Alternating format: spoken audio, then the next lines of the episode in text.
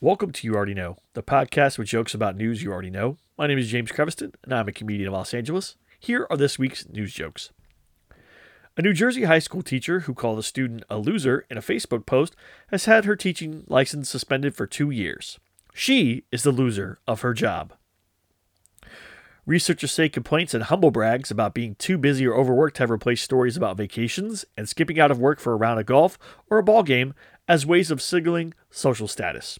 I wanted to give you a punchline for this story, but I couldn't get away from work. Researchers at George Mason University have created a synthetic version of an antimicrobial compound using a substance in Komodo dragon blood. It's also the same thing that's inside Purell. Scientists have created a device that can pull drinking water from the air using only the power of sunlight. God has created something similar. It's called a cloud.